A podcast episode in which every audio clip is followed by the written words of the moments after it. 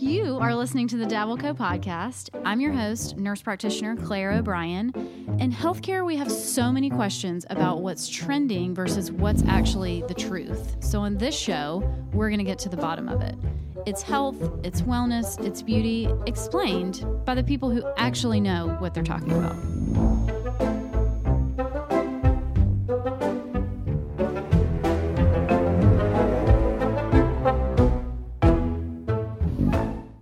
Guys, welcome back to the Dabbleco podcast. I am your host, nurse practitioner Claire O'Bryan, and hopefully you saw the title of this episode, but just in case you did not, just want to put out kind of a little disclaimer in case you have ears listening that you don't want to hear this uh, particular topic. This will be the fourth episode in a series that I have been doing about what was initially the potential overturning of Roe versus Wade, which has now become the overturning.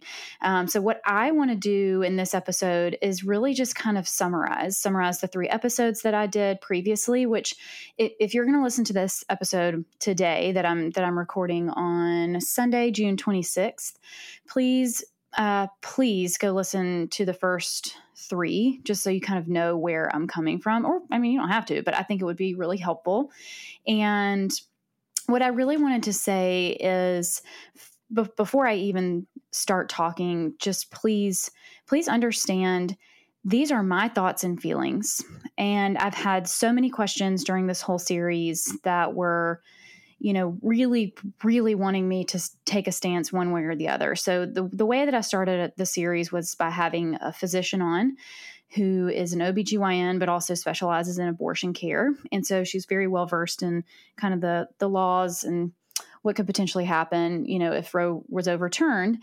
And so we really just talked about things from a strictly medical standpoint. And that was episode 1. That episode I absolutely flooded my DMs with essentially what uh, appeared to me to be white evangelical Christian women saying, Wow, I had no idea. I had no idea it could potentially affect miscarriage care. I had no, I've had an ectopic pregnancy. Wow, I had no idea that this could have affected my care. I, or I've had, you know, I, one message was, you know, a sister with cancer that had to terminate a pregnancy at 16 weeks so that she could start her chemotherapy. You know, I think that people just don't realize the impact of things until it happens to them. So that was episode one. So if you haven't listened to the, the previous three episodes, um, I encourage you to do that because I do think it's helpful for context of what I'll be talking about today. And then episode two, I had on Pastor Scott Sauls, who is the pastor of Christ Presbyterian Church here in Nashville. He's written several books. Um, one is a favorite of mine, and really why I wanted him to come on. His book, last book he put out he has a new book, but was called A Gentle Answer. And I think that he obviously is extremely pro life, but does a really good job, in my opinion, of putting things out in a way that should be easier to receive. You know, there are a lot of evangelicals putting things out that are not easy to receive and it, really on both sides. But so I wanted Scott to come on and just talk about why this particular part of Christianity is important and why he believes what he believes, and just kind of explain from that. And then the third episode was a friend of mine essentially telling her story of why she chose to terminate a very, very wanted uh, pregnancy at 11 weeks. So that's just a little bit of kind of context of what we're talking about today. So those were the first three episodes. And you know, I I, I hope you guys will listen and and just keep in mind my personal beliefs don't have to be your personal beliefs, right? They they just don't. We live in America. Um, it is, you know, a democracy most of the time. So we live we live here for a reason, and my beliefs don't have to be your beliefs. I'm not asking you for your to to match my beliefs. I didn't ask for that in any of the three previous episodes. In fact, I tried really, really hard not to give any indication of where I stand. So I found myself kind of def- defending myself in, in, DMs a lot because I wasn't really publicly putting out the way that I feel because I, I felt like that would really skew the way that people heard the information. And I was totally right. So it, it was super interesting.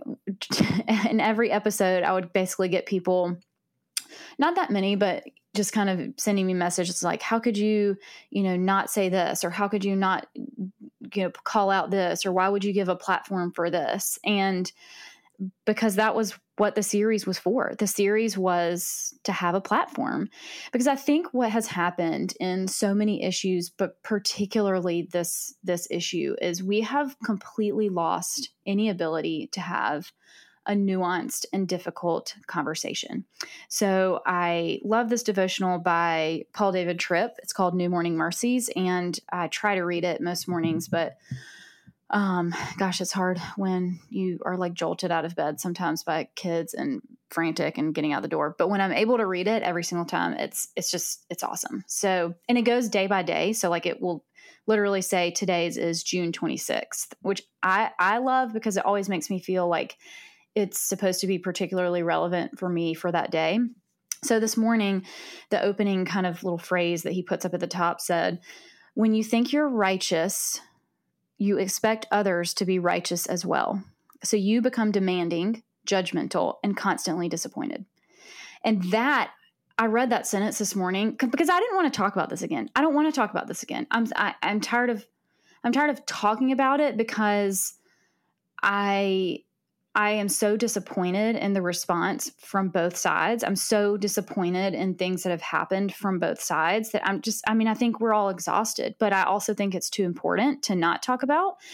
And when I started the series, you know, people just said, "Oh, you know, you're brave, brave to tackle that." And I was like, "I'm really not. I'm, I'm not. I'm t- because I'm terrified. I'm terrified to get attacked, and you know, all I can think about is one comment being taken out of context and it becomes some viral moment of, you know, this crazy white lady in Tennessee thinks X, Y, or Z. So, no, I'm not brave. I've been terrified the entire time. When I had every single guest on, I was terrified. Um, but that little sentence right there just sums it up to me judgmental and constantly disappointed, demanding, righteous. Those are all adjectives that I feel are describing both sides. So today I just kind of wanted to give you guys my feelings. Do with them what you will. You you don't again have to agree with anything that I'm saying. I'm just giving you kind of my feelings from these past three episodes and, and what I'm taking away. Um, so so first of all, I am and also I think people really think it's very interesting I think people really think that they know exactly what you think, but I've tried really hard not to, to do that. So, first of all, I'm a registered Republican. I am a Christian.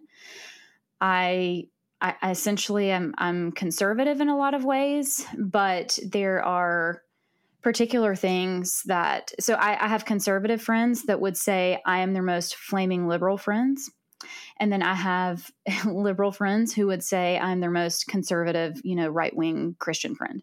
So it's pretty wild to me, right? Like I, I, I thought I thought I was somewhere in the middle, but both sides essentially say that that I'm not. So my personal belief, one as a medical provider, is to see how incredibly disheartening this is because there is absolutely no nuance on either side. And i what i'm what i'm seeing is these red states that are putting in you know the trigger states where immediately there's a certain amount of days. So so many of these trigger states have legislation already written for the potential overturning of roe versus wade. And they're that's why they're called trigger states is because let's take um is it oh my gosh, what was the state I was I was just watching? Let's just say Georgia. It's it's not Georgia, but there's legislation that's like in 30 days, you know, XYZ will will kick in. And then in South Carolina right now, Governor McMaster is is proposing um, a ban, complete a ban on abortions, you know, with no exceptions for rape, incest, um, even you know, life and of the mother. So that's so far to the to the conservative pro life side to me that I think it truly is anti women and the health of, of women. That's my personal belief. Am I a Christian who believes in the sanctity of life? Yes. Do I believe that even an embryo is a person? Yes, I do. I think that I, I absolutely believe that when conception occurs, a life occurs, and I, I hate to to put it in this way, but those of you who have had IVF, who've gone through IVF, would you say that your embryos were not your children? I mean, what if all of your embryos, like that clinic in Dallas, you know, disappeared, got burned, the thing got their freezer broke or whatever, and people literally were mourning their children. And so I think we really want to have it both ways in that way, right? So if you're a person who's gone through IVF, um, first of all, this could potentially really, really affect the way that you're able to get your IVF care, depending on where you live. Um, but it's really hard for me to say I don't think those are people, that embryos are not people, that they're blobs of cells. Well, all their DNA is there. I personally believe that God has, you know, knitted together this combination of DNA to make this this person and whether it was you know via IVF or not. And we can get into that whole conversation of playing God, which I I think goes through the entire profession of medicine, but that's another podcast for another day. Um, but I do I I do believe that that they are lives, and I think women who have had miscarriages would tell you they mourned their miscarriage at six weeks, eight weeks, 12 weeks, whatever it was, they mourned that child. And so, uh, do I believe that abortion should just simply function as a form of birth control? No, I don't. And and what I don't think is helpful, I keep seeing all these celebrities putting out there, you know, people had this big roundup of um, celebrities saying I've had an abortion and how different, you know, their lives would be if they weren't able to do that. And you know, okay, that doesn't really solidify the argument for me at all. I mean, there's uh, I don't know, there's just not to me a good enough response in that to say, oh gosh, well, if Busy Philipps hadn't had an abortion, she wouldn't be as cool of a actress now? Like I, I can't i'm not here to say that i'm like that that's really what's pushing me over the edge. It's that's just my personal feeling. Um, i think there are a lot of parts of abortion too that are so traumatic that we really don't want to talk about. And i also had tons of women reach out and say that. I had several friends call and tell me I had an abortion. I think I've thought about it every day since. I, and a couple of people literally were like, I don't know why I feel like I need to tell you this. I don't know what you're going to do with this information. And so I just kind of started collecting it mentally because I felt like I needed to do something with it. And and so you know, I think that that's something that we really don't want to acknowledge. You know, there was this movement on social media about, I think it was about four or five years ago. It was like hashtag shout your abortion. Um, I'm not here for, for, that. I don't think it's like cool and awesome that you've had an abortion. I, I don't, not not one bit. And I think that many, many, many women who've had an abortion, and particularly those who have had an abortion and gone on to have more children after that, are really traumatized and they think about it and they think about it all the time. And the reason I know that is because they've told me. And I, I don't, so I, so all that to say, kind of going back to you know, am I pro life? Am I pro choice? I'm not going to pick one. I'm not. I mean, well, I guess if I if, if I had to pick one, here's the thing that, that sh- it, there shouldn't be labels. You shouldn't have to say pro life or pro choice. Like who, who is pro death? I mean, I, I don't think anyone is saying, I, well, I don't know. Actually, there is an organization somebody sent me that their whole thing is called opposing personhood and i'm like wait what? We have to back up. Like this is is this where we are? Like what is happening? So you know pro pro life what does that even mean? And i think that was what a lot of people missed with the episode with scott. A lot of people missed so people got really caught up in random little things that he said, you know, random biblical references, they would message about that. And my response to them was just, hey, you know, I think you missed the message of what Scott and I really were talking about is what does it mean to be pro life? It doesn't just mean being anti abortion. Pro life is so much more complicated than preventing abortion. So, am I am I pro life? Uh, yes, I think so. But also, am I pro choice? Yes, I think so. um, it's really difficult. I think there are tons of medical situations that people will never understand. They've never even thought about. They're not even aware that these conditions exist. And is that the majority of abortions? No. I think there's been a statistic that I've seen several times. It's like 98% of um, of abortions are are performed, you know, electively and not for a, a medical reason. But I also think that's really hard to know. You know, how many rapes go unreported? How many instances of incest go unreported? You know, do we really know? Are we really grilling these women when they come in to have an abortion? You know, were you raped? How did you get here? I mean, the truth is, we'll just, we'll never know. We'll really never know. And, and that's where the really tri- tricky, difficult part for me begins is I do believe that there should be protection for the unborn, but I don't know where that begins and ends. I don't know that it's a specific number of weeks.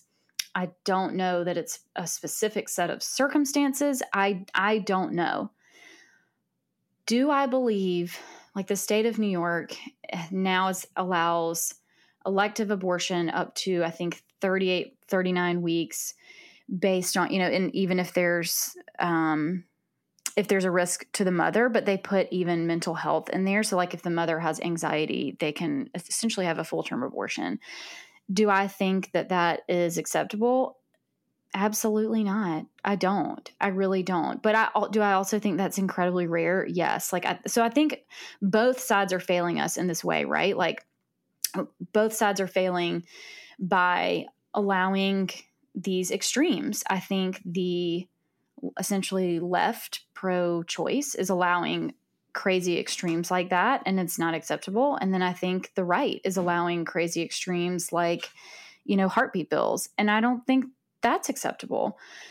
So all that to say you know this it's just been a really interesting eye-opening few weeks and i think I, I hope what my podcast was able to accomplish was for for people that are pro life um, to, to kind of step back and say, oh gosh, there are really a lot of things that I hadn't thought about. And then for pro, people that are pro choice to step back and say, gosh, there are a lot of things that I really hadn't thought about because that's where conversations have to happen. They're not happening in the comments.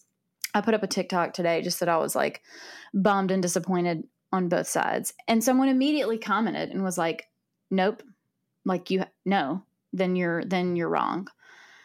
And why? Why can i not be disappointed in both sides? Why can i not say hey i think you're both failing us. I think you're both taking things to such extremes that the other side then feels like they have to take things to such an extreme that we're now in a place where simply because of the way the last kind of 10 years worked out with supreme court justices and we don't have term limits and oh my gosh it's like such a bigger conversation and people are holding on to this politicized thing that really is so much more complicated. It shouldn't be about politics. It really even sh- shouldn't be about religion. I, I struggle with that because you know yes i'm a christian and and this is what i believe but that doesn't mean that it's what someone else believes.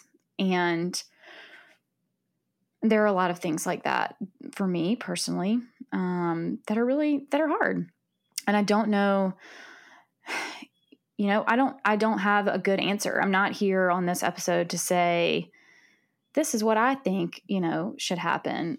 I, I mean i'm just here to say a lot of you have been asking what are my thoughts? What are you know what's my response? And my response is you know we knew this was coming. That's why i did the series to try and get some awareness because i thought okay gosh well i mean not like my three podcast series was going to stop the supreme court although that is very um, humble thinking in my opinion. But no um gosh what if we had been having these conversations years ago you know where we're talking about hey, this religious belief is really important to me, and here's why. And hey, this medical belief is really important to me, and here's why. But that hasn't been happening.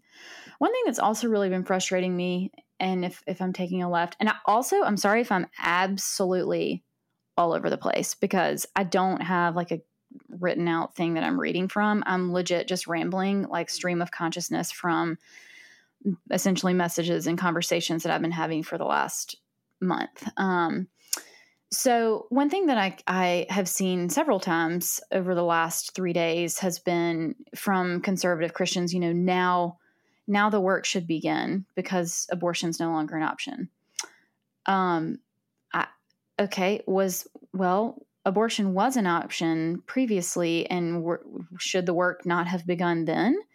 Meaning, so so the the thought which should be how we all look at this is that this let's call it 98% of of women that feel so unsupported so whether it's emotionally destitute physically destitute financially destitute whether it's uh, threatened they feel so unsupported culturally societally that they feel like abortion is their only choice for a lot of a lot of women. Some people i guess also just don't want to be pregnant so they end their pregnancy.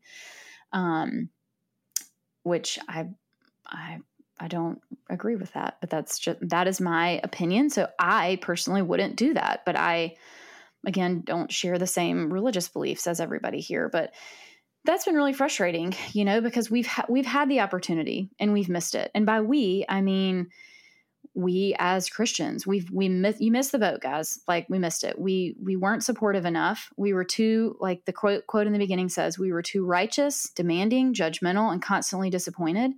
And so these women um, either turned away from the church or did things in secret um, did things behind closed doors. We, you know, there's this laundry list of Republican politicians who have girlfriends, wives, mistresses, whatever, that have all, you know, that have had abortions or even some of their their daughters. Um, and so it's all just, you know, very feels very hypocritical to me. It feels so hypocritical.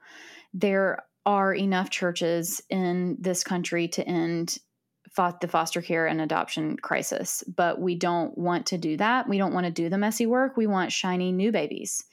Um, we don't want the six year old that's got, you know, ODD and ADD from growing up the way that they did. We don't want the 12 year old. We certainly don't want a 16 or 17 year old. And we certainly don't want a pregnant 16 or 17 year old that are in that's, that's in foster care.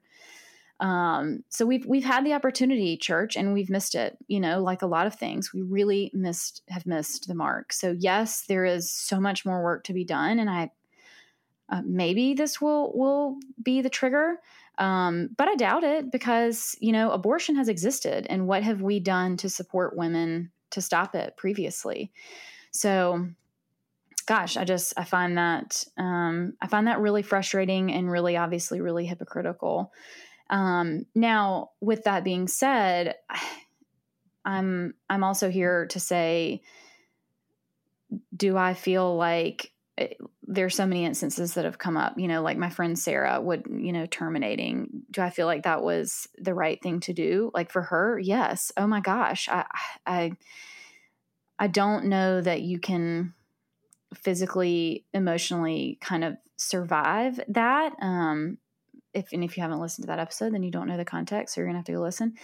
Um, things have come up like you know the 10 year old girl that got abducted and raped. Um, if that was my daughter yes i'm, I'm not forcing her to, to keep that pregnancy. I'm just not. Um, so all, uh, all kinds of things. I mean i think about my friend in in charleston who was diagnosed with ovarian cancer and she was 27 weeks pregnant and then they waited um, about it was either four to six weeks so that the baby could grow a little bit more, um, become more viable. And she had a healthy baby, and then she died. And it, it's now in hindsight, you're like, gosh, would that four to six weeks have, have made a difference? Did she want that baby desperately? Yes.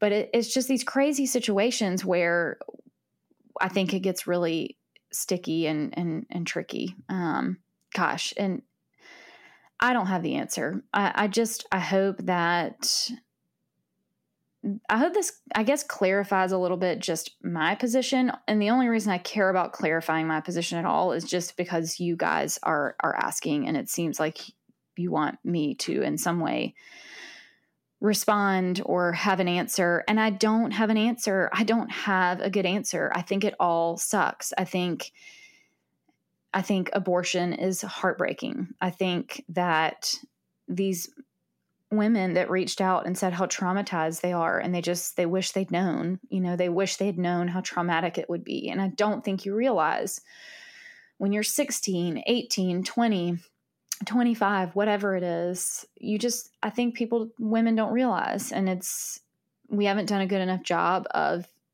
in a supportive way um, saying hey you know really let's think about and pray about your decision. Um, and so, yeah, that it's just there's there's so many there's so many stories like that, but then there are so many stories on the other side of women that, you know, like Sarah, um, who wanted their baby so desperately, but were in a position where it would have been cruel essentially to bring their baby into the world um, and i think it's it's a lot more difficult than we want to make it. It's a lot more difficult than we're allowing. And, you know, I just, I want to. I want to actually close with something that um, Scott sent me today. I was going to call him, but kind of spared uh, both of us. He has been sick and I had a migraine. And I was like, I just, I can't have this conversation today. But he kind of updated some things in his essay and, and, and I love I love this. Um, one of the best ways to show that you're pro life is to give your own life away. Invest personally in the care of the vulnerable. And if this issue is truly significant to you personally, consider supporting measures that help those with limited resources um, afford housing, health care, and all the costs that go with raising children. Consider sacrificing financially to support women and families in need.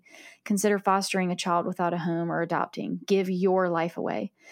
This issue is not a plaything. May our hope and goal be to be better understand, love, serve, sacrifice, and pray in such a way that abortion becomes not simply illegal, but unthinkable because the prevailing reasons for it have been so minimized that fewer and fewer people regard it as a necessary option. We can, and we can all play a role in that. And yes, I wholeheartedly believe that.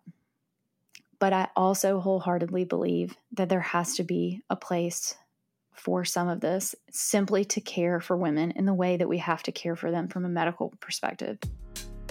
Supplements and vitamins are just a part of so many of our daily lives now, so how do we know what to choose in a brand? My family personally uses Thorne. Thorne has partnerships with hospitals and universities across the country, including the Mayo Clinic and Charleston's own Medical University of South Carolina. You can order any Thorne product through me when you create your account at thorne.com slash u slash dabbleco and you'll receive 15% off and free shipping on all your future orders. When you create your account, you'll just be prompted to confirm Dabbleco as your referral, and the discount's applied in the cart after you create your account. Again, that's thorne.com slash u, like the letter U, slash Dabbleco. And you can also find the direct link in the show notes. So is it is it messy? Yes. Uh, is he right? I don't know. Is the doctor that I interviewed right? I, I don't I don't know. Am I right? I, I don't know. I I don't have an answer for you guys. This is probably the most helpful unhelpful now 27 minutes of rambling that I have ever done on the internet and I am mentally debating whether to put it out or not, but I said that I am on Instagram so now I feel like I have to. Um but yeah, it's just it's really hard. And there are topics that I know that I didn't even I didn't even touch on while we're here. Gosh, IVF. I mean, I, IVF. I didn't even talk about IVF, but I, I I can't help but look at some of the most conservative pro life people that I know that have their children only because of IVF. And there are states in this country that are about to say that that embryo is a person in a person that has rights and that would mean that your IVF essentially would no longer be in your control. You could make one embryo at a time, which is how many 20 to $40,000 and you would go through one round with one embryo at a time. It would make IVF childbearing essentially impossible and if if possible it would be so financially restrictive that these families would not have their their children um, just doing it in in that way do i believe that that embryo is is a person by their dna and and by god's design yes i do But also, someone said this the other day, and I was like, damn, if the building was on fire and there was one person alive, but a petri dish full of five embryos, who are you going to save? You're going to save the, the person. You just are. I mean, you, you just are. It's just, it's different. It is, it's just different. And so, oh man, a lot of rambling, um, a lot of me almost crying, a lot of me just asking you guys for grace um, to uh, maybe potentially keep this conversation going. Um, maybe I'll keep having guests to talk about it. I don't know what's going to happen legally from here. Um, I really don't, but I do know that looking at my previous home state of South Carolina, which is probably going to follow my new state of Tennessee, I'm horrified. I'm horrified that the life of the mother is no longer important and that an unborn um, child has more rights than an alive adult. Um, that is a very scary thing to me. And I think we're both sides really leaving out a lot of the parts of the conversation that are such in the sticky middle that we don't want to talk about them because it's hard. It's really, really hard.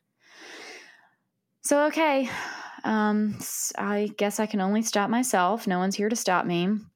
So, thanks for listening. If you've listened to this entire 30 minutes, I hope you're not horrified. I hope you're not mortified. If you have thoughts and, and constructive constructive thoughts, if you want to message me, email me, thedabbleco at gmail.com.